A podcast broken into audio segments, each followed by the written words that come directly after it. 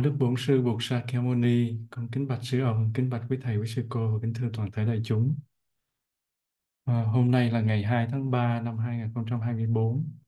Chúng ta đang ở tại lớp Phật pháp căn bản thứ bảy hàng tuần 20 giờ Việt Nam. Chúng ta đã qua phần một của bản kinh bốn lĩnh vực quán niệm hay còn gọi là kinh tứ niệm xứ. Hôm nay chúng ta đi qua phần 2. Phần một thì chúng ta đã đi qua cái phần quán niệm về thân. Trong phần quán niệm về thân có rất là nhiều phần và chúng ta đã đi qua phần một, là cái phần quán niệm về hơi thở. Và trong hơi thở thì nó có bốn hơi thở chánh niệm, giống như là phần đầu của 16 hơi thở chánh niệm vậy. Và chúng ta ôn tập lại phần phần đầu gồm có hai, hơi thở một và hai. Bây giờ chúng ta đi qua hơi thở thứ ba, hay còn gọi là bài tập thứ ba, đó là ý thức về toàn thân. Ban đầu là thở vào ra thì chúng ta nhận biết, sau đó là thở dài ngắn thì chúng ta cũng nhận biết. Bây giờ đến ý thức toàn thân. Và nguyên văn buộc dạy là người ấy tự mình tập luyện như sau. Ta đang thở vào và có ý thức rõ rệt về trọn thân thể của ta và ta đang thở ra có ý thức trọn vẹn về thân thể của ta. Đây là hơi thở thứ ba mình gọi là giác tỉnh về các hoạt động của thân. Mình dùng hơi thở để mình ôm trọn lấy thân thể. Mình biết rõ sự có mặt của thân thể. Trong khi mình thở vào hay thở ra thì mình chế tác một năng lượng chánh niệm và cái năng lượng này nó giúp cho mình có mặt trong giây phút hiện tại. Vì vậy mình có thể định nghĩa ra năng lượng chánh niệm là một cái năng lượng giúp mình thực sự có mặt trong giây phút hiện tại để mình biết được những gì nó đang xảy ra trong cái giây phút đó. Và nhắc lại là giây phút hiện tại không có nghĩa là cái giây phút mà chính xác là mấy giờ, mấy phút, mấy giây, mà giây phút hiện tại có nghĩa là cái thời điểm xảy ra mình không có vướng bận gì về sự vật hiện tượng xung quanh mà mình chỉ đang theo dõi, quan sát đối tượng nào đó mà thôi, không có bị vướng mắc. Và năng lượng này, năng lượng chánh niệm này do chính mình chế tác ra khi thở vào hay thở ra. Và với năng lượng đó thì mình sẽ tiếp tục nhận diện sự có mặt của thân thể mình đó là cái mục đích của bài tập thứ ba, nhận diện sâu sắc hơn hai hơi thở trước. Thở vào, tôi ý thức được sự có mặt của toàn thân thể tôi. Mình dùng năng lượng chánh niệm để mình ôm lấy cơ thể. Mình phủ lên cơ thể, giống như là một sự đoàn tụ sâu sắc giữa thân và tâm. Mình bắt đầu một cái cuộc trở về, mà hơi thở nó là cửa ngõ để mình bước vào và trước hết là mình trở về với hơi thở. Và khi trở về được với hơi thở rồi thì mình sẽ có mặt cho thân thể. Và giống với bài tập thứ nhất và bài tập thứ hai thì bài này cũng có thể thực tập ở bất cứ nơi nào. Và mình có thể là đang lái xe, mình cũng có thể thực tập được. Mình đang nghe giảng bài như thế này, mình cũng có thể thực tập được. Mình đang quét nhà, mình đang uống trà, mình đang uống cà phê, mình cũng có thể thực tập được. Và khi mà mình có mặt với thân thể thì mình khám phá ra trong thân thể những cái phần căng thẳng, những cái phần đau nhức nó bị dồn chứa rất là nhiều ngày tháng. Và nhờ mình trở về cho nên mình mới giác ngộ ra một điều là bởi vì mình không có thực tập, mình không có quán chiếu, cho nên những căng thẳng, đau khổ nó mới có khả năng tích tụ lâu dài như vậy. Và đây chính là nguyên nhân để phát sinh ra những cái bệnh giống như là với Đạt ngồi để soạn bài mà không có tiếng chuông chánh niệm cho nên cái chăm chú vào bài mà nếu không ý thức về thân á, thì một hồi mình 5 tiếng 7 tiếng mình mới đứng dậy cơ thể mình rất là mỏi. Trong khi mình có cái tiếng chuông chánh niệm ở bên ngoài mình sẽ có thể mình một hoạt động một chút soạn bài một chút rồi mình đứng dậy mình đi hoặc là mình làm những cái việc gì khác hoặc thể dục thì cơ thể mình nó sẽ khỏe. Còn nếu mà mình cứ ngồi liên tục để mà mình làm cái công việc của mình thì khi mình đứng dậy thì mình sẽ thấy là cơ thể mình nó sẽ rất là mệt mỏi. Và đó là do nguyên nhân mình mình không có mặc cho cơ thể một cách sâu sắc. Mình chỉ, tâm tư mình đưa vào một đối tượng nào đó thôi. Mặc dù nó cũng không phải là cái gì xấu, nhưng mà nó không có, nó không có giúp ích hoàn toàn cho cơ thể mình khỏe mạnh để mình có thể duy trì sự tu tốt đẹp nhất. Do đó mình cần đến bài tập thứ thứ tư. Và bài tập thứ tư, hay hơi thở thứ tư đó là gì? Buông thư toàn thân. Tôi đang thở vào và làm cho sự vận hành trong cơ thể của tôi trở nên an tịnh. Tôi đang thở ra và làm cho sự vận hành trong cơ thể của tôi an tịnh. Và khi mình đang thở vô thì mình giữ cho hơi thở mình được nhẹ nhàng. Khi mình thở ra, mình cũng giữ cho hơi thở mình được nhẹ nhàng. Như vậy có nghĩa là lìa bỏ cái hơi thở thô nặng khi mà thân tâm mình dao động thì hơi thở hơi thở nó sẽ thô, nó sẽ nặng. Và khi thân tâm mình lắng dịu thì hơi thở nó sẽ nhẹ nhàng. Giống như là mình đang bực bội ai đó, hay là mình đang cáu gắt hay mình đang khó chịu, hay mình đang hối hả hơi thở mình nó rất là dồn dập, hoặc là mình đang lo lắng.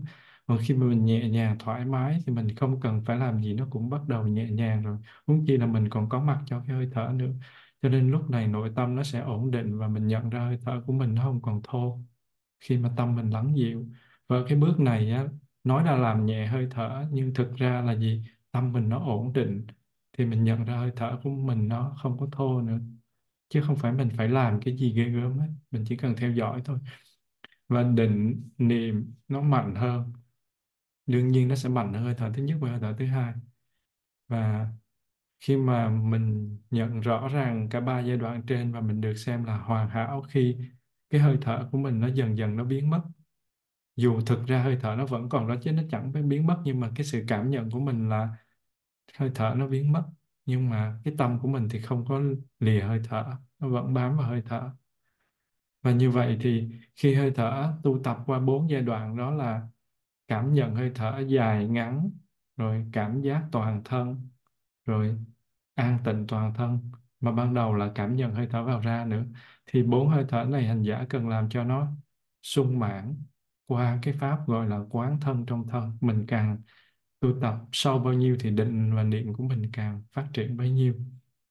Như vậy buông thư toàn thân có nghĩa là làm cho cái hình hài của mình nó lắng dịu xuống, làm cho những cái căng thẳng nó đi ra khỏi cơ thể, nó bị trục xuất ra khỏi cơ thể khi mà những cái căng thẳng nó dịu xuống thì những cái đau nhức nó cũng theo đó mà nó sẽ giảm bớt. Và nếu như mình căng thẳng nhiều thì đau nhức nó sẽ nhiều và từ căng thẳng này nó sẽ phát sinh ra rất là nhiều cái bệnh. Và trước hết là những bệnh về thân, rồi sau đó từ thân nó sẽ lây qua tâm. Nếu mình có ý thức tu tập thì mình sẽ vượt thoát khỏi những căng thẳng đau nhức. Mình không có mang thêm nhiều chứng bệnh.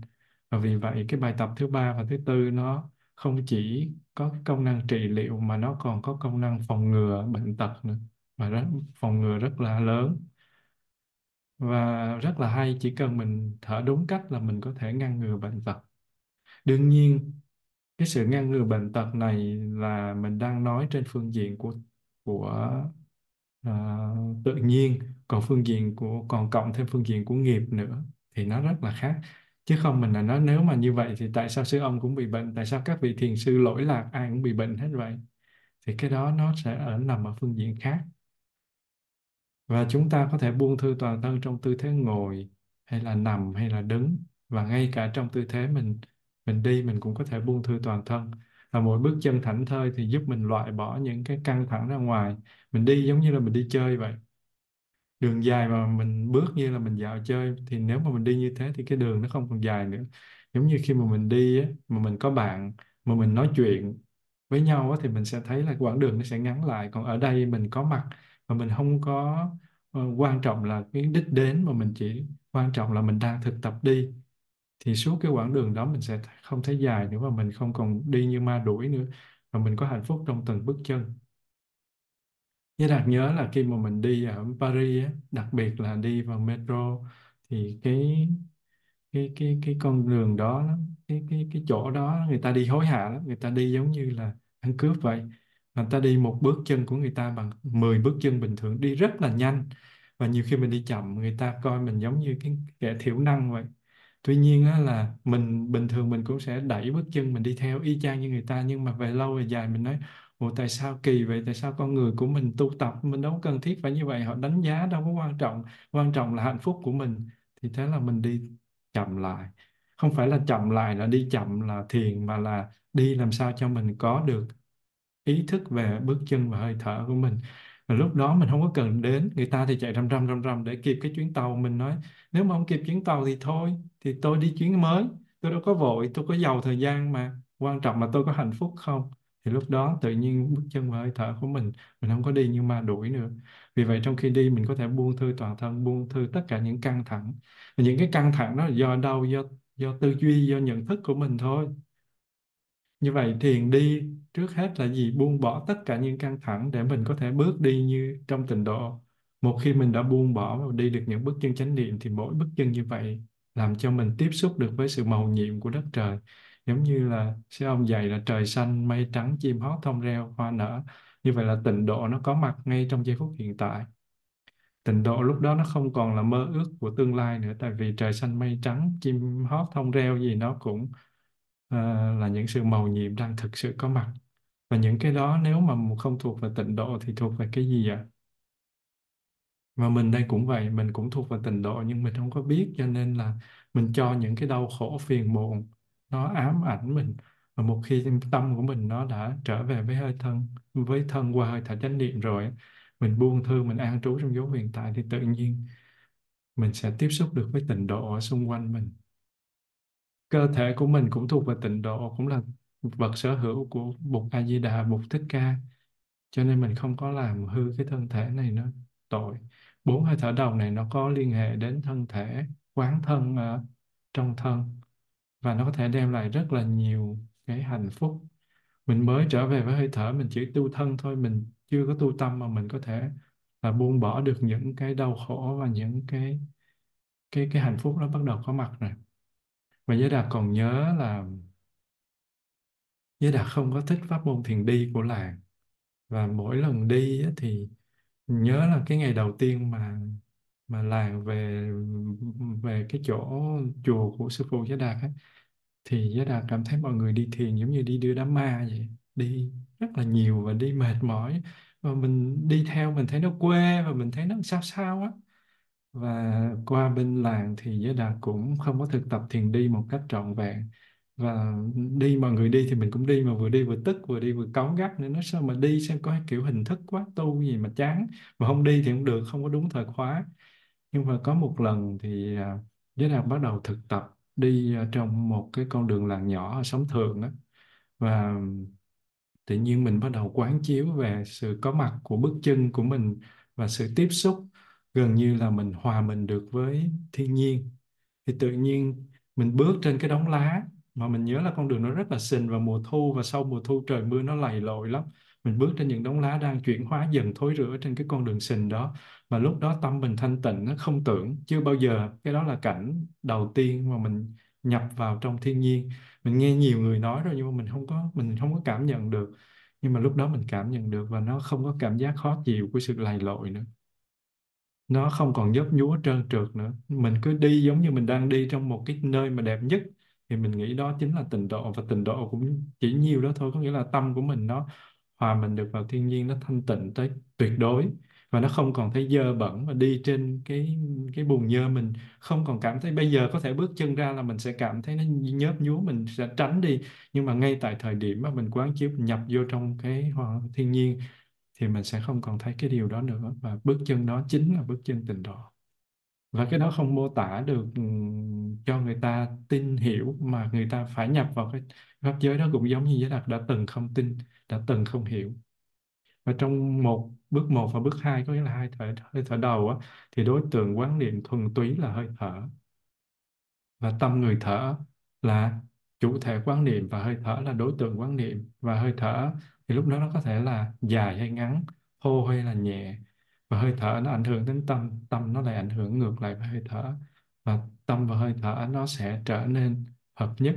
Tâm và hơi thở là một và hơi thở là một phần của thân cho nên là quán niệm về hơi thở thì cũng là quán niệm về thân.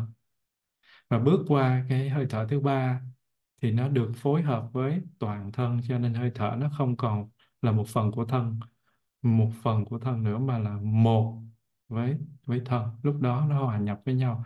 Và ý thức về hơi thở đồng thời cũng là ý thức về toàn thân. Lúc mình thở vào thì mình có ý thức toàn thân và tâm hơi thở và toàn thân mình trở nên hợp nhất nó không hai không ba. Và trong cái hơi thở thứ tư á, thì sự vận hành hoạt động của thân bắt đầu trở nên lắng dịu và an tịnh. Cho nên sự an tịnh của hơi thở đưa tới sự an tịnh của cơ thể và tâm. Hễ hơi thở an tịnh thì cơ thể và tâm an tịnh. Hễ cơ thể và tâm an tịnh thì hơi thở nó sẽ an tịnh. Như vậy tâm hơi thở và cơ thể nó đồng nhất trong sự an tịnh. Đó là bốn hơi thở. Và chúng ta thấy rằng là bốn hơi thở nó có liên hệ tới thân thể và đó là hơi thở nhận biết sự có mặt của hơi thở vào ra dài ngắn, ý thức thân hành và an tịnh thân hành. Và đó là bốn hơi thở về sự quán niệm của thân. Đối tượng là hơi thở. Và chúng ta đi qua cái phần kế tiếp, đó là Đức Bụt dạy là cứ như thế vì ấy an trú trong sự quán niệm thân thể nơi thân thể hoặc quán niệm bên trong hoặc quán niệm bên ngoài, hoặc quán niệm cả bên trong lẫn bên ngoài thân thể. Vị ấy an trú trong sự quán niệm, quá trình sanh khởi thân thể, hoặc quán quán niệm quá trình hủy diệt nơi thân thể, hoặc quán niệm cả quá trình sanh khởi lẫn hủy diệt nơi thân thể. Hoặc người ấy quán niệm là có thân thể đây, đủ để quán chiếu và ý thức được sự có mặt của thân thể đó, và như vậy người ấy an trú một cách tự do, không bị bất cứ thứ gì trong cuộc đời làm vướng bận quán niệm thân thể, nơi thân thể là như thế đó, thưa quý vị. Đây là một đoạn khá dài. Mình chú ý tới cái cụm từ là cứ như thế. Cứ như thế có nghĩa là gì ạ? Ví dụ mình nói cứ như thế làm đi, cứ như thế mà tiến tới, thì cứ như thế có nghĩa là tiếp tục duy trì miên mật sự quán niệm thôi. Và cứ như thế thì vị ấy an trú trong sự quán niệm thân thể nơi thân thể, hoặc quán niệm bên trong hoặc quán niệm bên ngoài thân thể ấy, hoặc quán niệm cả bên trong lẫn bên ngoài quan niệm thân thể nơi thân thể là quan niệm những gì nó đang diễn ra nơi thân thể, cả bên trong lẫn bên ngoài. Thí dụ như cái cái bên trong của mình nó đang đau nhất thì mình đang quán niệm về cái phần bên trong, xương, cốt để thí dụ vậy đi. Hoặc là mình bị ngứa mũi cắn ở bên ngoài thì mình đang quán niệm về phần bên ngoài. Hoặc là có những cái thứ hỗn hợp thì mình quán niệm hỗn hợp, vừa bên trong vừa bên ngoài như vậy quan niệm thân thể là quan niệm những gì đang diễn ra nơi thân thể, cả bên trong lẫn bên ngoài. Và có khi thì cơ thể nó có những phản ứng từ những yếu tố bên trong như mình vừa nói. Có khi thì có những phản ứng từ yếu tố bên ngoài, có khi thì nó có cả hai phản ứng từ những yếu tố cả bên trong lẫn bên ngoài. Cho nên là sự quan niệm cũng vì thế mà có khi thì nó bên trong, có khi thì nó bên ngoài và có khi thì nó có cả hai vị ấy an trú trong sự quán niệm quá trình sanh khởi nơi thân thể, hoặc quán niệm quá trình hủy diệt nơi thân thể, hoặc quán niệm quá trình sinh khởi nơi thân thể, hoặc quán niệm cả quá trình sinh khởi lẫn hủy diệt nơi thân thể. Cơ thể mình thì nó luôn thay đổi. Cho nên là quán niệm nơi thân thể nó sẽ là quán niệm quá trình hủy diệt, hoặc là quá trình sanh khởi, hoặc là cả hai. Tùy vào cái đối tượng cụ thể mà chúng ta quán về cơ thể mà cái sự sinh khởi hay hủy diệt này nó biểu hiện như thế nào? Thí dụ như đối với hơi thở đi, quá trình sinh diệt nó sẽ biểu hiện như sau. Khi mình thở vào một hơi, ý thức về hơi thở nó đang đi vào thân thể trong suốt quá trình hơi thở vào thì mình ý thức hơi thở bắt đầu vào, bắt đầu vào. Đó là gì? Sự sinh khởi của hơi thở. Đúng không ạ? À? hơi thở vào là sự sinh khởi của hơi thở vào và mình ý thức bắt đầu hơi thở chấm dứt, nó vào thì nó phải diễn biến và nó chấm dứt, thì đó là sự hủy diệt của hơi thở vào. Và khi mình thở ra cũng vậy, khi mình thở ra một hơi thở ra thì mình ý thức về hơi thở nó đang đi ra khỏi cơ thể trong suốt quá trình thở ra, thì đó là gì? Ta đang ý thức hơi thở bắt đầu ra, thì đó là sự sinh khởi của hơi thở ra. Nó bắt đầu gọi là sinh khởi và ta đang ý thức về hơi thở bắt đầu chấm dứt hết hơi thở ra thì cái đó là sự hủy diệt của hơi thở ra. Như vậy thì cái, đối với quá trình hơi thở, đối với hơi thở thì cái quá trình sinh diệt nó sẽ biểu hiện như thế. Và cái cụm từ là có thân thể đây mình nghe rất là lạ. Đó là cái sự nhận biết, sự hiện diện của cơ thể thôi. Mình mình, ví dụ như mình không có quán chiếu về quá trình sinh diệt của hơi thở, thì mình nói có thân thể đây có nghĩa là gì? Chánh niệm khi mình thiết lập với cái sự tỉnh giác hay gọi là thiết lập với trí tuệ, mình sẽ biết rằng là đây là thân, chứ không phải là tôi hay là ta. Có hơi thở đây, mình chỉ theo dõi hơi thở thôi. Nó không phải cái tôi hay là cái ta hay là cái ngã. Lúc đó chỉ thuần có chánh niệm và sự tỉnh thức hay gọi là trí tuệ. Không có bất kỳ một cái căn cứ nào để mình nắm giữ hay là mình chấp thủ cả mình nói có hơi thở đây. Ví dụ như mình đang bị buồn ngủ hay là mình đang hôn trầm, mình đang bị tán loạn, mình quay về có hơi thở đây, có thân thể đây, là lúc đó mình sẽ đi vào quán cái đối tượng đó và mình mình sẽ không có thấy đối tượng đó là tôi hay là mình. Và toàn bộ cái câu là hoặc người ấy quán niệm có thân thể đây đủ để quán chiếu và ý thức được sự có mặt của thân thể đó khi ứng dụng vào trường hợp cụ thể là hơi thở thì nó có nghĩa là mình quán niệm là có hơi thở đây và hơi thở chỉ là hơi thở, không có cái ta nào ở đây cả. Và tất cả hơi thở là hơi thở và hơi thở là ở nơi hơi thở mà thôi. Và với sự quán niệm như thế thì giúp cho mình phát khởi được ý thức về hơi thở, mình dễ quán chiếu về sự vô thường nơi hơi thở và như vậy, người ấy an trú một cách tự do, không bị bất cứ một thứ gì trong cuộc đời là vướng bận. Quán niệm thân thể nơi thân thể là như vậy đó, thưa quý vị. Đoạn này có nghĩa là gì? Khi mà người đó thực tập an trú hoàn toàn trong sự quán chiếu thân thể nơi thân thể, thì lúc đó người đó không bị trói buộc bởi cái gọi là ngã hay là tôi. Chỉ có mặt thôi, chỉ có mặt thôi. Vì không bị cái ngã vướng bận cho nên không có vướng vào cái điều gì khác hết.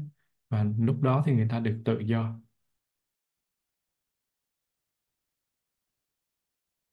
Bây giờ mình đi qua cái phần 2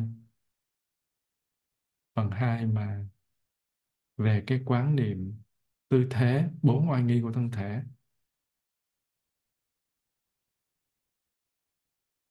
Khi vị, khi đi, vị khắc sĩ lại cũng ý thức rằng mình đang đi khi đứng, ý thức rằng mình đang đứng khi ngồi, ý thức mình đang ngồi và khi nằm, ý thức mình đang nằm.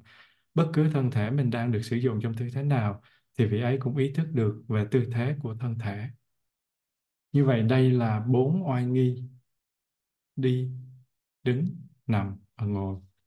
Thân thể mình đang trong tư thế nào thì mình ý thức rõ trong tư thế đó.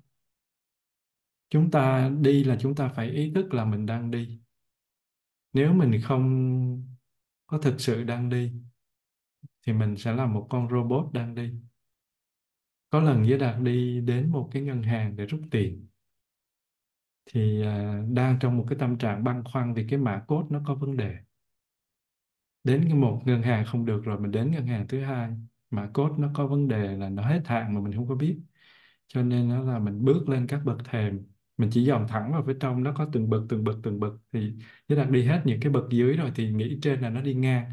Và thấy về không để ý lắm, cho nên là khi mà mình đi như thế thì mình chỉ dòm thẳng vào bên trong và mà bước thôi. Mình không có để ý là có một bậc thềm nhỏ.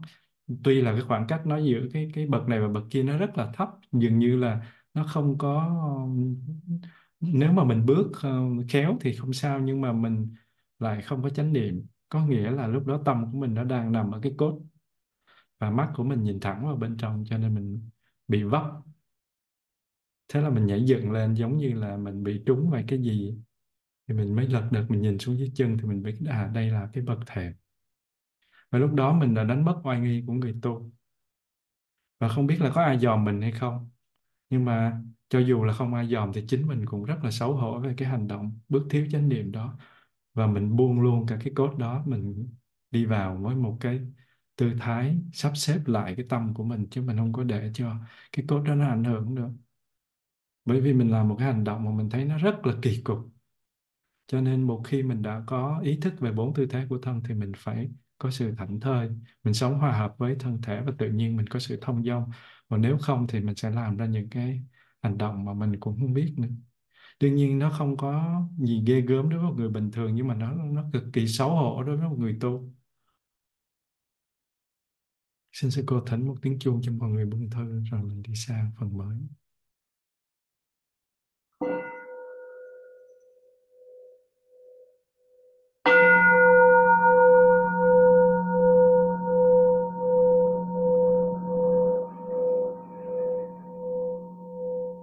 Ơi, kính thưa đại chúng, cái phần tiếp theo của quán uh, ờ, thân thể nơi thân thể phần 3 đó là quán niệm các hoạt động của thân thể.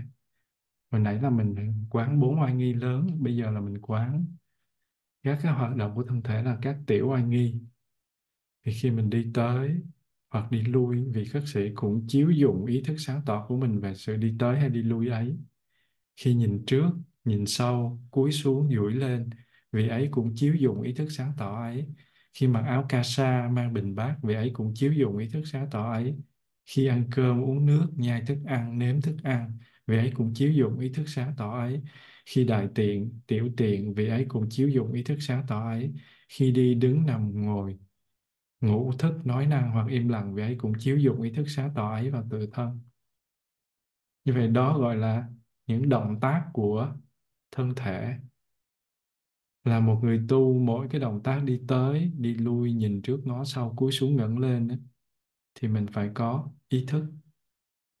Và đó là sự thực tập chánh niệm. Vì vậy khi mình làm việc gì dù là một cái việc nhỏ dù chỉ là một mình mình ở đó thì mình cũng phải làm như vậy. Giống như mình sống một mình mình cũng phải thực tập chánh niệm trong từng phút giây bởi vì chúng ta quen theo thất niệm cho nên mình không có mặt kịp cho những cái hoạt động thường nhật. Cái hoạt động đó nó nhanh quá diễn ra nhanh quá cho nên mình không có mặt kịp.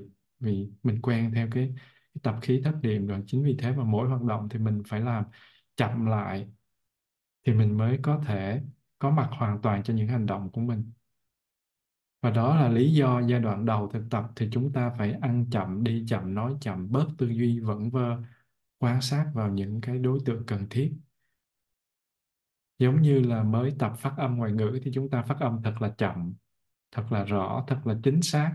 Mình không có vội nuốt âm luyến lấy. Sau khi mình thuần thục phát âm mà rõ ràng, đúng đắn rồi, thì tự nhiên các câu nói của mình nó sẽ kết nối chuẩn xác giống như người bản xứ mà mình không cần phải quá nỗ lực luyến lấy, đưa đẩy điệu đà cho giống người bản xứ. Và khi mà chánh niệm thì chúng ta cũng vậy, khi chánh niệm của chúng ta đủ đầy thì nó sẽ theo kịp tất cả những hoạt động của chúng ta. Mà mình không cần phải làm chậm quá trình. Lúc đó thì chậm hay nhanh nó không có quan trọng nữa. Tâm của mình luôn theo kịp. Và nhiều người bị kẹt vào sự thực tập là phải từ từ. Đó là sự vướng mắc vào lý thuyết. Đó là cái sự chậm chạp chứ không phải là phẩm chất tu. Có những cái vị mà tu rất là nhiều năm tháng và mình làm vẫn là chậm chạp, mình bị vướng vào sự chậm chạp thì đó không phải là kết quả của phẩm chất tu, đó là sự chậm chạp mất rồi, bị kẹt rồi. Còn mình mới tu mà mình làm cho nó nhanh để bằng anh, bằng chị, bằng em thì cái đó là gì? Sự lém lĩnh thôi chứ không phải là sự tu tập. Mình phải làm mọi thứ nó chậm lại. Đó là phương tiện thôi, tất cả chỉ là phương tiện thôi. Nhưng mà nếu mà mình coi sự chậm chạp đó là là cái cái cái cứu cánh thì đó không phải là Đức Đức Phật không có chậm chạp như thế và các vị thánh không chậm chạp như thế. Thậm chí có nhiều lúc sư ông không, chúng ta đi thiền không có không có đi kịp sư ông, mà sư ông bỏ đây chúng một khoảng luôn. Nếu mà mình cứ đi chậm. Cái hồi giới đạt mới thực tập tu, giới đạt rất là thắc mắc. Mỗi cái hành động mà giơ tay, nhấc chân, liếc mắt mà mình phải rõ biết như thế thì mình thành con robot chứ gì nữa, đúng không? Mình phải làm giơ tay nhấc chân và những hành động đó nó bị nó bị ý thức của mình can thiệp thì nó thành robot mất rồi. Và tại sao mình phải thực tập mang cái tính trói buộc như thế? Mình không có tu thiền được. Mình không có tu thì mình tu thiền thì mình thích ngồi thiền nhưng mà không có thích tu theo cái kiểu của thiền minh sát hay là thích tu theo cái kiểu của thiền tứ niệm xứ hay không thích tu theo cái kiểu mà phải có mặt trong từng hành động.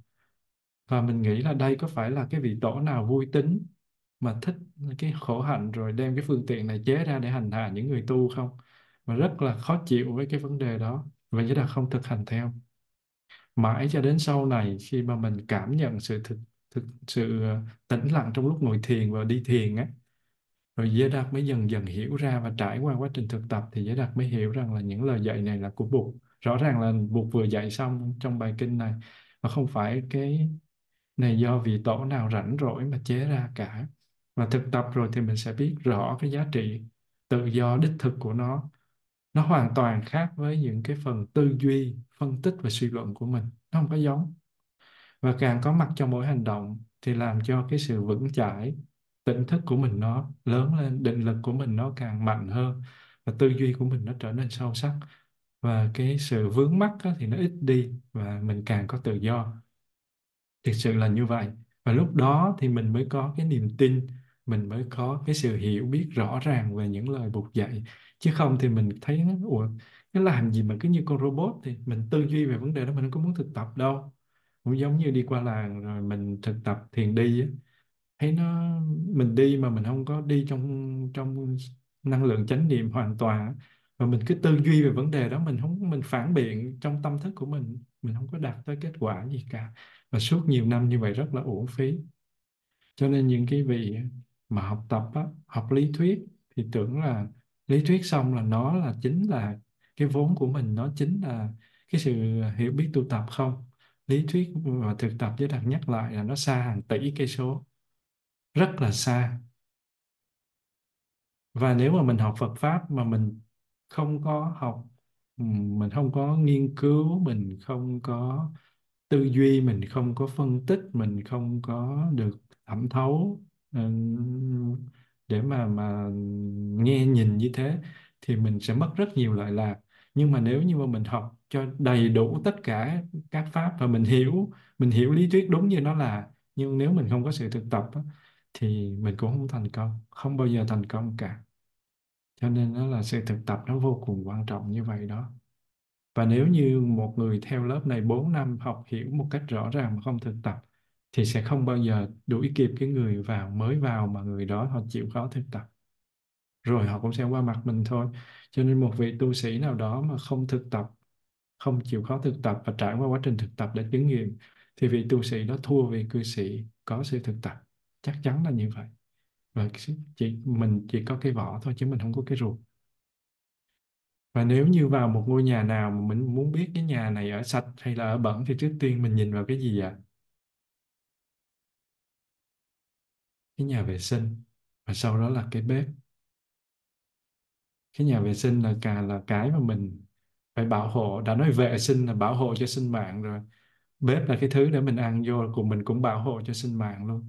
Cho nên cái nhà vệ sinh và cái bếp mà nó không sạch, đặc biệt là nhà vệ sinh nó không sạch thì cái ngôi nhà đó là một ngôi nhà không có sạch sẽ hay nói cho thô là ở bẩn cho nên khi mình vào một tu viện, một ngôi chùa nào mà mình muốn biết tu viện hay ngôi chùa này nó như thế nào, các vị trong này có tu như thế nào thì mình nhìn vào cái gì vậy đừng nói nhìn vào nhà vệ sinh với cái bếp, không phải. Nhìn vào oai nghi của cái người thực tập trong đó. Nhìn vào cái cách đứng đi, nằm ngồi, cái cách đóng cửa. Hồi đó với đạt nghe nói là một, có một vị họ đi sang làng họ bay một chuyến máy bay dài với khoảng cái khoảng đường rất là xa. Ờ, xin lỗi bay một cái khoảng đường rất là xa và họ ở dài ngày. Để làm gì? Để quan sát sư ông đóng cửa hay mở cửa thôi. Nếu mà sư ông đóng cửa hay mở cửa ok là bắt đầu họ chịu. Tu còn nếu không thì họ bỏ đi về. Như là nghĩ cái người đó hình như có vấn đề trong trong trong não. Nhưng thực sự ra khi một khoảng thời gian mình ở làm thì mình biết là người đó mới chính xác là cái người mà mà mà biết Phật pháp, biết thực tập tu. Tại vì nếu như cái người mà mình nương theo, mình nương tựa mà oai nghi của họ, cái phần tu tập của họ nó không có đủ phẩm chất, thì tất cả những gì họ nói chỉ là nói thôi, còn thực tế nó không được. Cho nên là đương nhiên một cái người thực tập thì đương nhiên mình cũng chấp nhận là họ chấp, họ không hoàn hảo, họ cũng đang trên đà thực tập. Nhưng mà ít nhất cái nói và cái làm của họ nó gần phải tương xứng với nhau chứ không thể nào nói trong một đường mà làm một nẻo.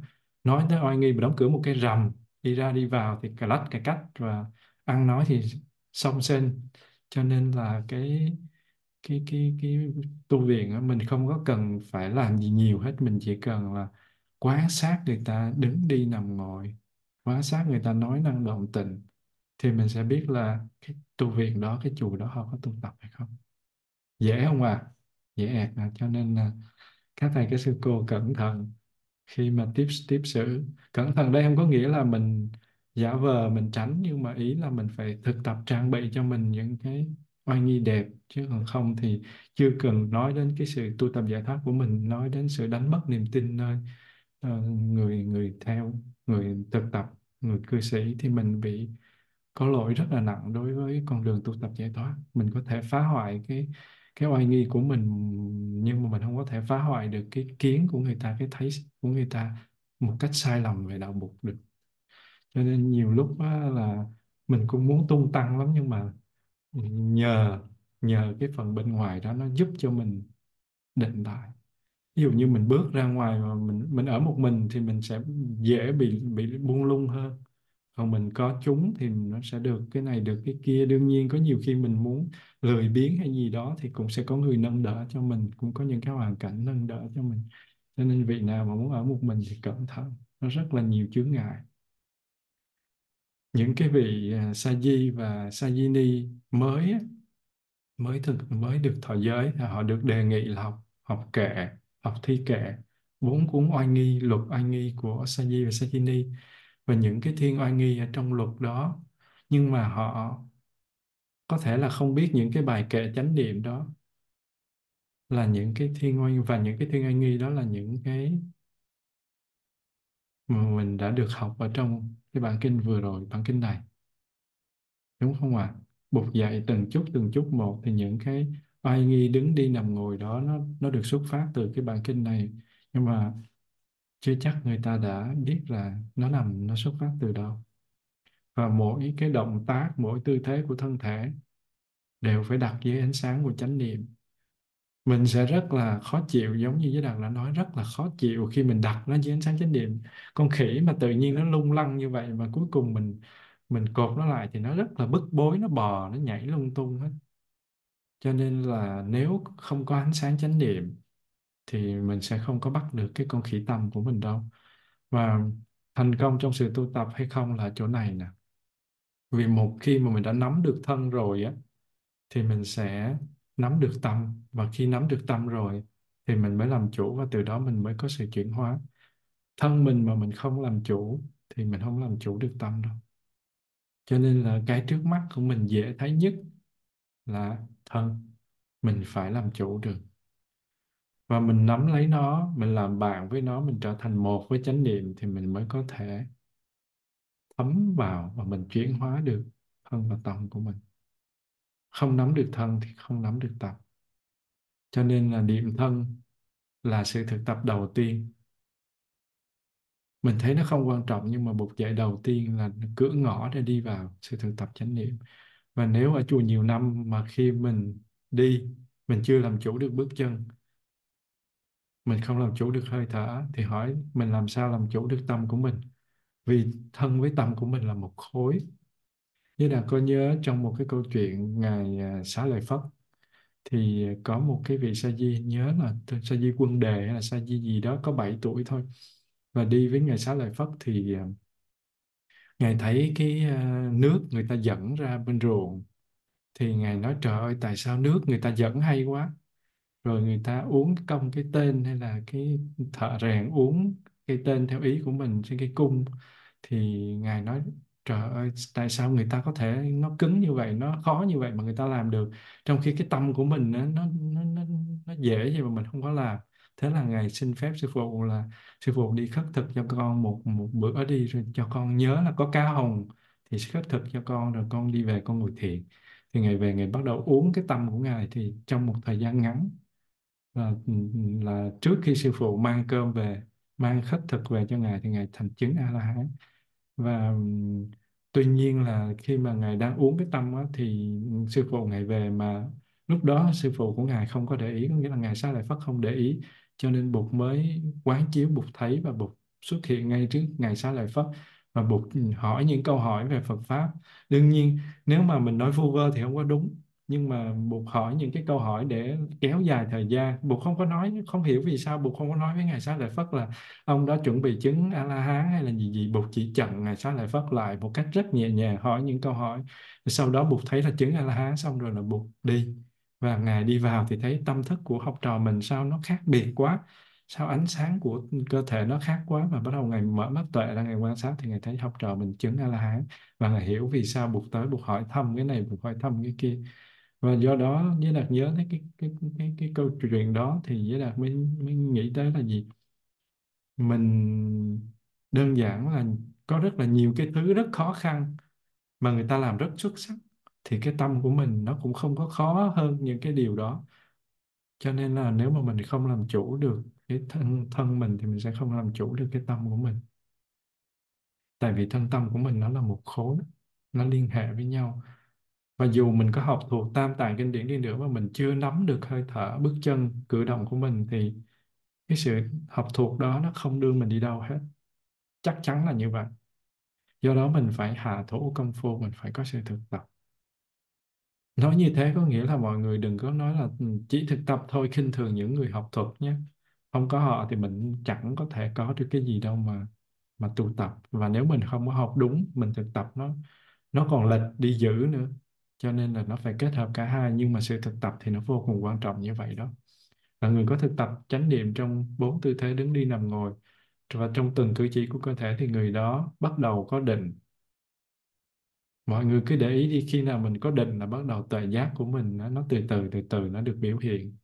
Tại vì mình có niệm cho nên có định mà tại vì mình có định cho nên có tuệ. Và người nào không có định là không có gì hết. Cái tâm mình nó rối ren thì mình tu tập được cái gì hết và người nào thực tập giới luật và uy nghi là người đó đang thực tập chánh niệm. Và khi mình thực tập chánh niệm thì mình sẽ có định và có tuệ và đưa đến sự chuyển hóa. Nhưng mà thực tập giới là phải thực tập một cách thoải mái, một cách là nhẹ nhàng, chứ không phải thực tập một cách là bị bị à, chấp thủ vào trong đó, giới cấm thủ và bị dính cứng vào trong đó thì nó cũng không đi đến đâu hết và cái đoạn kinh cứ như thế, vì ấy an trú trong sự quán niệm là như vậy đó thưa quý vị. Được buộc lặp đi lặp lại. Có nghĩa là cứ như thế vì ấy an trú trong sự quán niệm vân vân và vân vân cho đến là như vậy đó thưa quý vị. Cái đoạn đó khá dài như là đã giải thích rồi đó. Thì cái đoạn này được lặp đi lặp lại. Sau mỗi mỗi đoạn. Và giới đạt là giải thích cho nên không giải thích lại tùy theo cái phần à, đó đối tượng đó là hơi thở hay là cái gì thì mình ráp vô. Và qua cái phần đối tượng thứ tư đó là quán niệm các yếu tố cấu tạo nên thân thể. Đoạn kinh như sau. Khi vị khất sĩ lại quán niệm thân thể này từ gót chân trở lên và từ đỉnh tóc trở xuống, bao bọc bởi một lớp da và chứa đầy nhiều loại bất tịnh. Thuộc về thân thể ta này đây là lông, móng, răng, da, thịt, gân, xương, tủy, thận, tim, gan hoành cách mạc, lá lách, phổi, ruột, màng ruột, phân, đàm mũ máu mồ hôi, mỡ, nước mật, mỡ da, nước bọt, nước mũ, nước ở các khớp xương và nước tiểu. Cái đoạn kinh này gọi là quán chiếu những cái thành phần của cơ thể. Các yếu tố chính để cấu tạo nên thể nên cơ thể của mình được kể rất là rõ ràng, nhưng mà nghe rất rùng rợn, đúng không ạ? Nó rất là thực tế, nó là thực tế của cơ thể, nhưng mà khi kể ra nghe kinh quá trong khi mình thực tập, chúng ta chú ý đến hơi thở và nhận diện từng bộ phận của cơ thể, từ tóc cho đến móng chân, có nghĩa là từ đỉnh cho tới đáy. Và chúng ta đi từ trên đầu xuống và đi đến đâu thì mình nhận diện những thành phần của cơ thể. Và buộc luôn dạy là phải kinh nghiệm trực tiếp, chứ không chỉ có sự tưởng tượng hay tri thức hóa đơn thuần.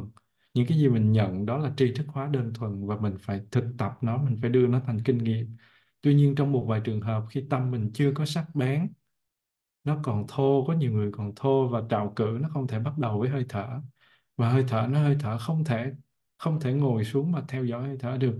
Hơn nữa là giữ cái thái độ buông xả với cái cảm giác, các cái cảm giác, các cái cảm thọ. Người nói, nhưng tôi chạm vào cảm thọ là tôi không có muốn nữa, không có muốn chạm vào, không muốn bung ra, không có muốn tiến tới nữa thì trong hầu hết các trường hợp thì những người như vậy có sự tham chấp đối với thân thể và còn mê đắm trong dục lạc, bị ám ảnh bởi cái đẹp ở bên ngoài thân thể, hoặc là bị ám ảnh bởi những cái gì đó.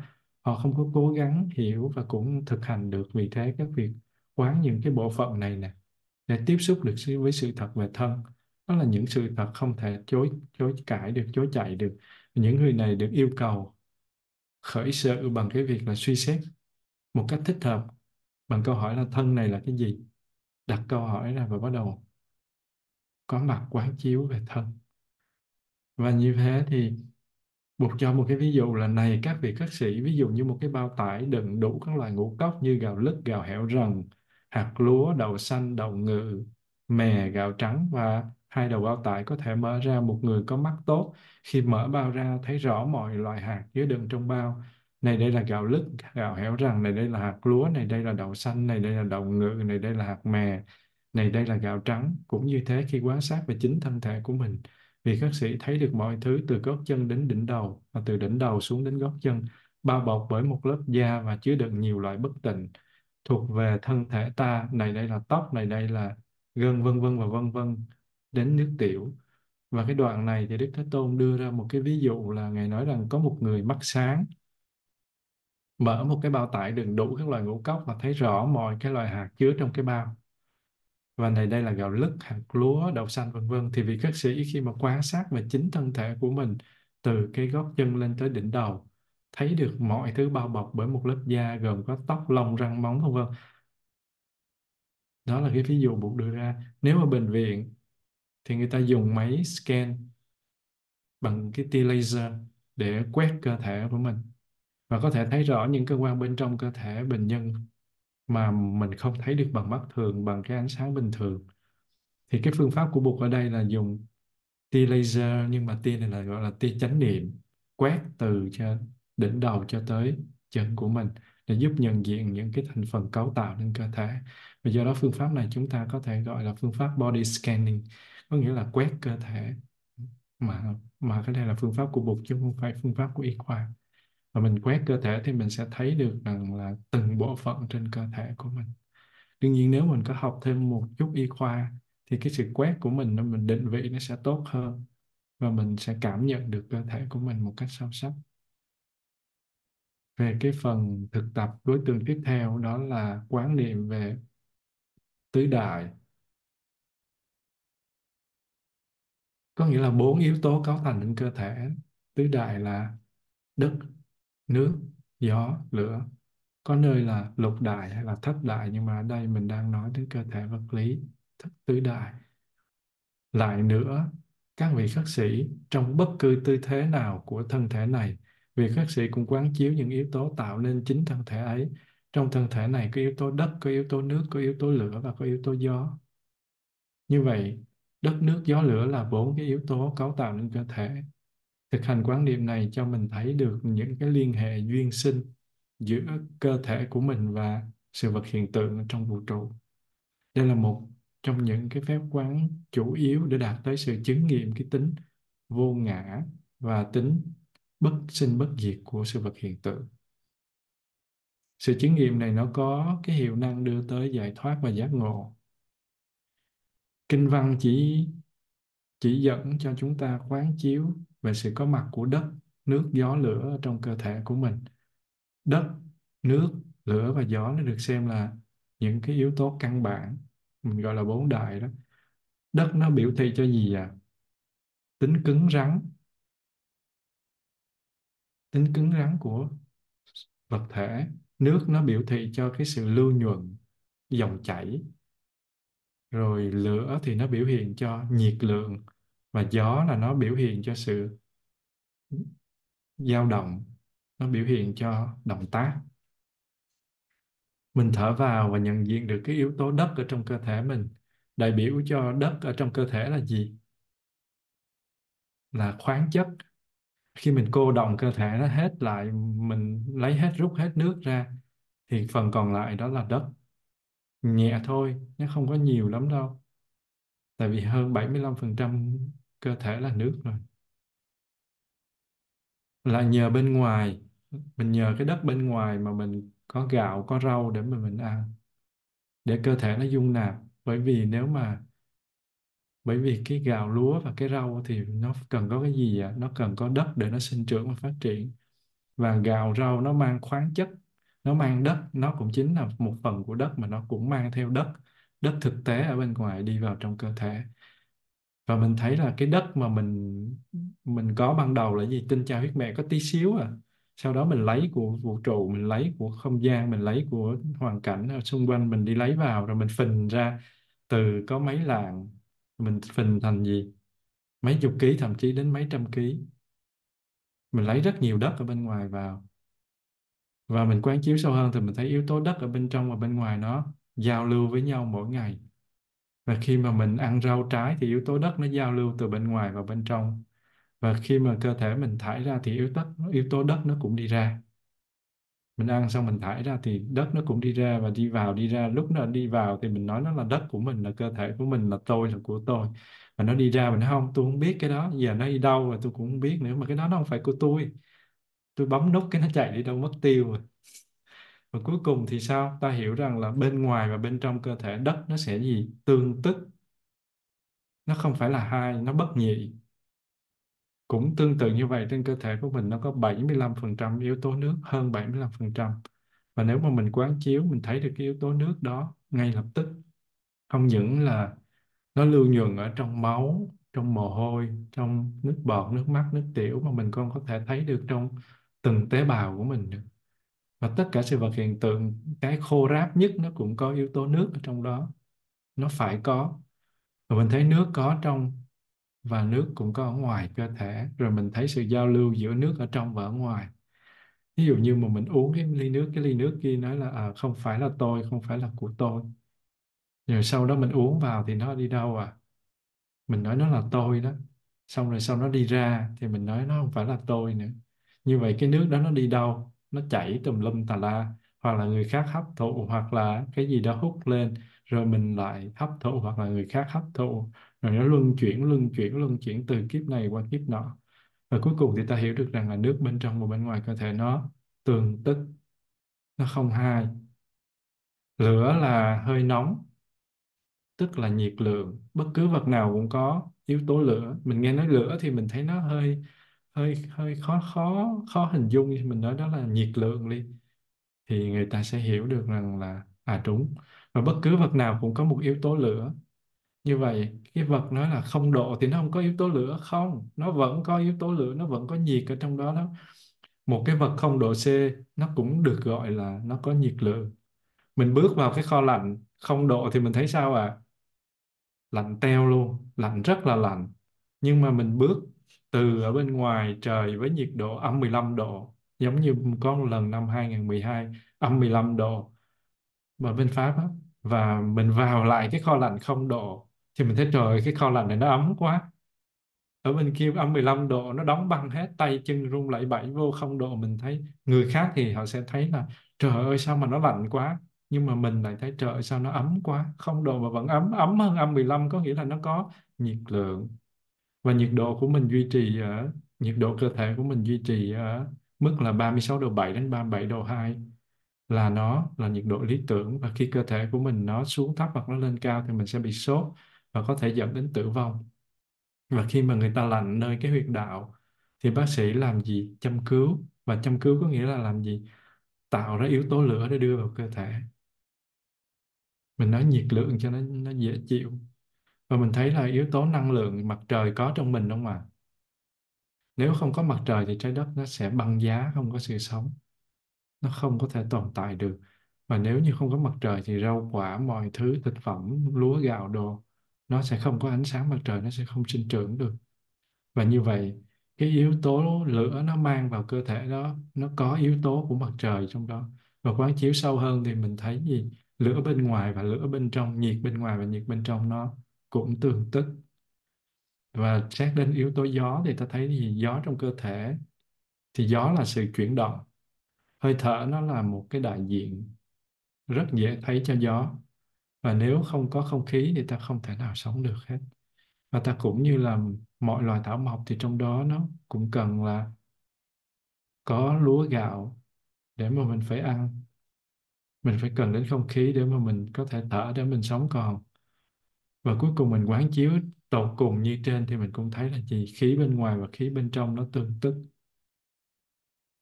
Và buộc lấy một cái ví dụ nghe nó rất rùng rợn như một bác đồ tể rành nghề hoặc một đồ tể tập sự giết một con bò và ngồi giữa ngã tư xé con bò ra thành nhiều phần. Vì các sĩ cũng vậy, bất cứ tư thế nào của cơ thể mình cũng quán chiếu những yếu tố tạo nên chính thân thể ấy. Trong thân thể này có yếu tố đất, có yếu tố nước, có yếu tố lửa và có yếu tố gió. Thực ra cái cái ví dụ này là một ví dụ thực tế nó đang nó diễn ra giống như là một người mà mổ heo thì người ta sẽ biết là à, cái này là thịt ba chỉ hay ba rọi hay là thịt nạc hay thịt mỡ nằm ở bộ phận nào. Thì dù cho Bụt có nói hay không nói thì cái việc nó cũng đang diễn ra và cái ví dụ này nó rất là hợp lý để người ta có thể từ ví dụ để người ta tưởng tượng chứ Đức Phật không có cái cái cái cái sát tâm hay là có những cái điều nói bậy gì ở trong này cả. Cho nên là nghe thì nó hơi rùng rợn một chút nhưng mà nó là sự thật. Và sự thực tập này tuy nhìn đơn giản như vậy nhưng mà kết quả nó sẽ giúp cho mình vượt thoát những sự sinh tử và sự sợ hãi. Tại sao vậy? Vì là khi mà mình thực tập những cái này á, thì Bụt đưa ra một ví dụ về um, bát đồ tể như thế đó. Thì mình biết được rằng đây là cái yếu tố đất nước gió lửa thì đó là trạch pháp đó là trạch pháp. Mình biết là cái phần này thuộc về cái cái xương của con xương đầu của bò hay là phần này thuộc về bụng hay thuộc về uh, phần tim gan phèo phổi gì đó. Và cái người mổ chuyên nghiệp thì họ biết rất là rõ. Và ngay chỗ ngã tư là chỗ rất là rộng rãi đồng trống phanh nó ra thì khúc nào ra khúc đó thì mình biết. Thì đó cái phần pháp mà mình thấm thẩm thấu nó mình biết đây là tứ diệu đế hay bát chánh đạo hay tứ niệm xứ đây là hơi thở như thế nào đây là con đường đưa đến cái gì cái gì? Thì khi mà mình biết như thế thì cái đó gọi là trạch pháp. Và trạch pháp đó là, trạch là cái sự lựa chọn. Mình phân biệt rõ ràng thì gọi là trạch. Và trạch pháp là trí tuệ suy lượng các pháp theo cái tính tự nhiên của chúng. Và trạch pháp là cái kiến thức sâu sắc và nó có tính cách phân tích đến chi tiết để nó thấu đạt trọn vẹn thực chất, cái bản chất của tất cả các pháp và đó là thấy đúng cái thực tướng của sự vật hiện tượng. Sự vật hiện tượng thế nào thì nó phân tích đúng như vậy, và sự vật đúng như bối cảnh của nó. Cho nên trạch pháp là phân tích tất cả các pháp hữu vi một cách rốt ráo đến cùng tận những cái yếu tố căn bản. Và nếu cái hành trì tinh chuyên về pháp quán tứ đại thì mình có thể là trực nghiệm được, có nghĩa là kinh nghiệm trực tiếp được bản chất về cái tánh không và yếu tố vô ngã của năm uẩn, sắc, thọ, tưởng, hành thức. Có nghĩa là hình hài, cảm thọ, tri giác, tâm hành và nhận thức. Và tánh không ở đây có nghĩa là những cái gì hiện hữu, xác thân nó hoàn toàn, nó không có tự tánh riêng biệt. Và nếu như một mai mà cái thân của mình nó mất đi nó có tan rã, thì gió sẽ về với gió, lửa sẽ về với lửa nước sẽ về với nước và đất sẽ về với đất. Các bụi sẽ trở thành các bụi và không có sự mất, không có sự được, không có thêm, không có bớt, và tất cả chỉ là sự trở về với đất nước gió lửa. Do mình quán chiếu như vậy thì mình sẽ không có bị mê đắm vào thân xác. Khi ngay chỗ này bây giờ và ở đây mình thấy được các yếu tố đó và mình quán chiếu một cách sâu sắc, mình không có bị mê đắm vào nữa và sẽ có cái nhìn đúng về bản thân trước tất cả mọi sự vật hiện tượng ở trong cuộc đời và bốn cái yếu tố tương khắc, tương nhập nó cùng tồn tại ở trong cơ thể của mình. Bốn cái yếu tố này đất với với với với nước nó sẽ choảng nhau, nước với lửa nó sẽ choảng nhau, lửa với gió sẽ choảng nhau, nước với gió nó cũng choảng nhau từng cặp từng cặp một. Và hành giả quán chiếu để thấy được sự có mặt của sự vật hiện tượng trong cơ thể của mình để chứng nghiệm cái tính cách tương quan, tương duyên giữa mình với vạn hữu ở trong vũ trụ.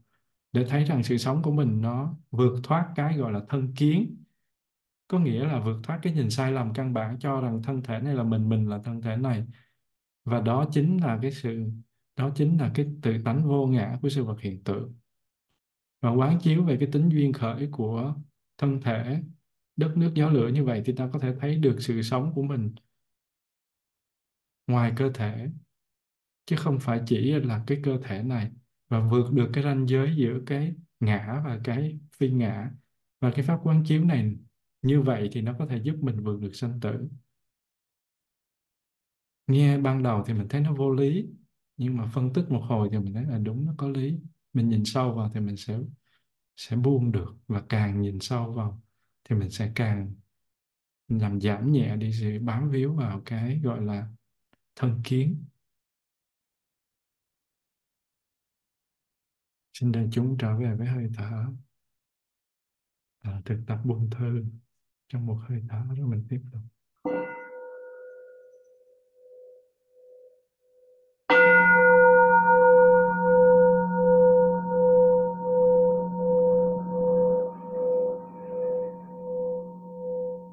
À, chúng ta đi tiếp về cái phần cuối của quán niệm thân thể nơi thân thể đó là phần quán về tử thi. Thực ra khi mà nghe nói đến quán tử thi ớn lắm và có những người mà khi nhìn thấy một cái xác chết hoặc là nhìn thấy máu hoặc là nhìn thấy một cái gì thối rữa lên là chạy và coi không nổi hoặc là nôn ra. Không thể nhìn cái clip đó và không thể coi được từ đầu tới cuối. Cái bản cái bản kinh lại đề cập rất là là kỹ, lại ví như thấy một xác chết bị liệng vào bãi tha ma đã được một ngày, hai ngày hoặc ba ngày sình lên, xanh lại, thối nát ra vì khất sĩ quán chiếu sự thật ấy vào chính thân thể mình. Chính thân thể ta đây cũng vậy, cũng sẽ trở thành như thế, không có lối nào tránh thoát. Rồi như thấy một cái xác chết liền bỏ trong bãi tha ma, bị quạ rỉa, bị diều hâu kênh kênh và chó sói rừng ăn, và bị các loài dòi bọ rút rỉa vì khất sĩ quán chiếu sự thật ấy vào chính thân thể mình. Chính thân thể ta đây cũng vậy và cũng sẽ trở thành như thế, không có lối nào tránh thoát rồi như thấy một xác chết liền bỏ trong bãi tha ma, chỉ còn một bộ xương dính, ít thịt và máu. Các khúc xương còn được nối liền nhau nhờ có những sợi gân, vân vân. Rồi rồi như thấy một xác chết liền bỏ trong bãi tha ma, chỉ còn một bộ xương. Không còn dính chút thịt nào nhưng vẫn còn vướng máu. Các khúc xương được nối liền nhau nhờ có những sợi gân, vân vân. Rồi như thấy một xác chết liền bỏ trong bãi tha ma chỉ còn một bộ xương không còn dính chút thịt nào và cũng không còn vướng một chút máu nào. Các khúc xương được nối liền nhau nhờ có những sợi gân, vân vân. Rồi như thấy một xác chết liền bỏ trong bãi tha ma. Chỉ còn lại một đống xương rời rạc đó đây. Chỗ này là xương tay, chỗ nọ là xương ống chân, chỗ kia là xương bắp vế, chỗ kia nữa là xương mông, xương sống và đầu lâu, vân vân. Rồi như thấy một xác chết liền bỏ trong bãi tha ma. Chỉ còn lại một mớ xương màu, xương trắng, màu vỏ ốc, vân vân rồi như thấy một xác chết liền bỏ trong bãi tha ma, chỉ còn một đống xương khô để hơn một trăm, để hơn một năm trên bãi, vân vân. Rồi như thấy một xác chết liền bỏ trong bãi tha ma, chỉ còn lại một mớ xương mục tan thành bụi, vân vân. Vì khất sĩ quán chiếu sự thật ấy vào chính thân thể mình, chính thân thể ta đây cũng vậy, cũng sẽ trở thành như thế, không có lối nào tránh thoát. Cái dấu chấm, vân vân á, ở cuối mỗi câu á rồi như thấy rồi đến một đoạn rồi đến vân vân thì ở đây chính là cái câu cuối cùng đó, đó là vị khất sĩ quán chiếu sự thật ấy vào chính thân thể mình. Chính thân thể ta đây cũng vậy cũng sẽ trở thành như thế không có lối thoát nào tránh khỏi. Thì cứ mỗi cái phần đó thì mình phải ứng dụng vào trong chính bản thân của mình. Đây là cái phương pháp cửu tưởng quán. Cửu tưởng quán cửu là chính quán tưởng sự thật về xác chết qua chín giai đoạn, từ khi nó mới bắt đầu luyện vào bãi tha ma cho đến khi nó tan thành bụi và gió thổi bay. Mình có thể tóm tắt như sau. Thứ nhất là xác chết sình trương thâm tím và thối rữa có nghĩa là chết lâu ngày nó bị sình lên, nó thâm và nó thối. Rồi sau đó, chuyện gì xảy ra? Nó bị con diều hâu hoặc là chó sói rừng tới gặm xé, nó bị thú vật tới ăn rồi xác chết nó chỉ còn lại, cái thứ ba là nó còn lại xương, thịt và máu, nó còn lại một chút thịt, dính vào nó chó sói đồ nó ăn không hết. Nó còn xương và còn máu, còn thịt. Rồi cái cuối cùng là gì? Thịt nó bị rã ra hết, nó chỉ còn lại xương và nó còn lại dính chút máu máu tươi, máu đỏ, máu khô. Xin lỗi, máu khô. Rồi sau đó xác chết nó, máu nó khô rồi nó bị trôi rửa đi, nó còn lại có bộ xương rồi xác chết. Chỉ còn lại đống xương, nhưng mà nó lại rời rạc ra khắp nơi này nơi kia, chứ nó không tụ lại với nhau. Nó không liền nhau nữa, không còn gân nữa. Rồi sau đó là xác chết, còn lại đống xương trắng, màu vỏ ốc. Rồi sau đó xác chết, còn lại đống xương không có còn tươi, mà nó nó bị khô. Và cuối cùng là nó chỉ còn lại đống xương hóa thành bột và gió thổi thì sẽ bay. Đó là chính cái giai đoạn của một xác chết ở Ấn Độ thì bây giờ vẫn còn đấy. Đó là điểu tán hoặc là không tán hoặc là thủy tán hoặc là địa tán mà hoặc là uh, vứt ra cánh đồng á. Ừ, không tán. Còn đối với chúng ta thì bây giờ chỉ có thủy tán và hỏa à, xin lỗi có hỏa tán thôi. Bây giờ có băng tán thì rất là sạch sẽ nhưng mà hiện nó chưa xuất hiện tại Việt Nam. Người ta ờ, đóng băng cái thân thể đó ở nhiệt độ âm hai trăm mấy độ C đó xong sau đó người ta chỉ cần lấy đồ khỏ vào một cái nó tan ra hết. Cho nên là nhưng mà mình thì chưa có mình đang có hỏa tán và địa tán tuy nhiên là cái không tán này đó là giúp cho mình có nghĩa là tán uh, ờ, quăng xác chết vào bãi tha ma. Thì ngày xưa mới có mà ở các nước đặc biệt chứ còn có những nước không có. Và nhưng mà bây giờ mà mình đưa cái xác chết lên YouTube ấy, thì người ta người, người ta bắt một cái là người ta nghĩ là mình uh, là kho, làm chuyện không đàng hoàng là còn mệt nữa. Cho nên cái việc này hơi khó đối với sự quán chiếu cửu tượng quán bây giờ. Đương nhiên cũng có những cái video clip nó cũng có thể có được những cái cảnh rất là rùng rợn mình cũng có thể thấy. Nhưng mà nếu mà người ta đang cố ý hành hạ một cái người, mình giết người như thế thì mình cũng không có nên dùng clip đó để quán chiếu.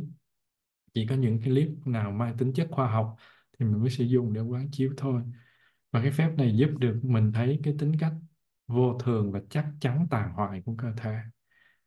Mình sống, mình sẽ chết đó, mình sẽ biến đổi như vậy như vậy đó. Và trong nhà mình rất là nhiều người ra đi như thế, nhưng mà mình vẫn không có chấp nhận. Trong tâm của mình nó kỳ cục lắm, nó lì lợm lắm, nó không có chấp nhận cái chuyện đó. Và chừng nào nó thấy nó cũng còn không chấp nhận được, nó gào thét lên, nó bắt các sự vật hiện tượng phải luân chuyển theo tâm ý của nó. Và khi mà mình quán chiếu như thế này thì nó sẽ cho mình tháo gỡ ra được những nhận thức sai lầm đó. Quan sát và mình kinh nghiệm đúng bản chất của thực tại, đó là một cái công việc rất là tinh vi, rất là tế nhị. Và những cái người đang sống trong một cuộc sống mà thô tháo tầm thường, còn hệ lụy những cái phiền não thô, không có làm được cái điều đó. Và một số người tham chấp cái thân mãnh liệt, ngay cả đến sự tư duy đúng cũng không thể thực hiện được nữa. Bởi thế cho nên điểm khởi đầu Bụt đưa ra nó rất là thô mà nó rất là bạo đó là gì? Phải vào nghĩa địa, phải vào cái bãi tha ma. Ép là phải vào bãi tha ma giống như là cô cô duyên của sợ ma, cái cô phải chui vào nghĩa địa để cũng ngồi, cô quán chiếu tình thương cuối cùng cô thoát ra và cô đó cũng giỏi thật. Và đây là chỗ mà các cái về các cái tử thi, các xác chết không có được chôn cất hay thiêu đốt mà chỉ quăng bỏ đó cho các loài chim thú, ăn thịt. Mình có thể gọi là thú tán cũng được. Hay gọi là điểu tán do không thể thực hành với sự chú ý. Cho nên là họ không thể xoay vào bên trong tự thân được. Cho nên những người này phải khởi sự bằng cách nhìn vào xác chết. Và kế đó họ có thể suy xét đến thân họ dùng theo cái cách như vậy. Và mỗi lần sau khi mà nhìn như vậy ấy, thì người đó sẽ phản tỉnh suy xét theo cái cách nói về chính tự thân của mình. Cho nên mới có cái khúc sau đó ứng dụng trên thân của mình. Đó là một thái độ rất là can đảm thấy rõ ràng rằng mình cũng vô thường và mình cũng sẽ chết. Khi mình nhìn vào tử thi kia thì mình có thể đi vào được tử thi kia và mình biết rằng thân mình cũng như vậy. Đó là cái quan niệm thân thể trong thân thể, đó là quán niệm thân thể trong thân thể. Đối với các em nhỏ thì cái phương pháp này nó hơi hơi khó, nó hơi không có phù, nó chưa phù hợp. Nhưng mà đối với chúng ta muốn đi sâu vào hiểu biết thực tại thì mình phải đi vào cái phép quán tử thi này, mình mới có lời lạc nhất là những người mà bị tham dục, chi phối. Đương nhiên quán thì nó cũng từ từ chứ nó không có được ngay đâu. Cũng tùy theo nhân duyên của mỗi người nữa, cho nên Bụt mới đưa ra rất nhiều kiểu quán và có người họ sẽ phản ứng quán như thế này là sự bi quan. Tại sao mình lại cứ để thời giờ quán chiếu những cái hình tượng rùng rợn như vậy, bi quan như vậy, tiêu cực như vậy? Tại sao mình thấy cái cuộc sống nó tươi đẹp nào là trời xanh mây trắng đi? Mà tại sao cứ phải quán như vậy? Đây không phải là vấn đề bi quan hay lạc quan đó là một sự thật của cuộc sống. Tại mình che mắt mình lại thôi chứ nó là sự thật. Và ừ, thí dụ như những người khác thí dụ như mẹ với đạt chẳng hạn nói đến cái chết bà nói thôi thôi thôi đừng nói đừng đừng nói nữa. Ba với đạt thì khi nói đến cái chết á, thì rất là bình thản rất là bình tĩnh và ông còn tính ngày tính giờ ra đi nữa. Và nói chung là ông đối diện không biết tới lúc đó thì sao nhưng mà bây giờ thì ông còn ừ, tính là đầu thai bao nhiêu kiếp làm gì gì gì nghe nó rất là ngon lành. Còn mẹ mà kêu là chết là thôi thôi thôi thôi, thôi đừng nói đi đừng nói người người nó khó chịu mà lấy cái cái cái năng lượng giận qua bên mình luôn.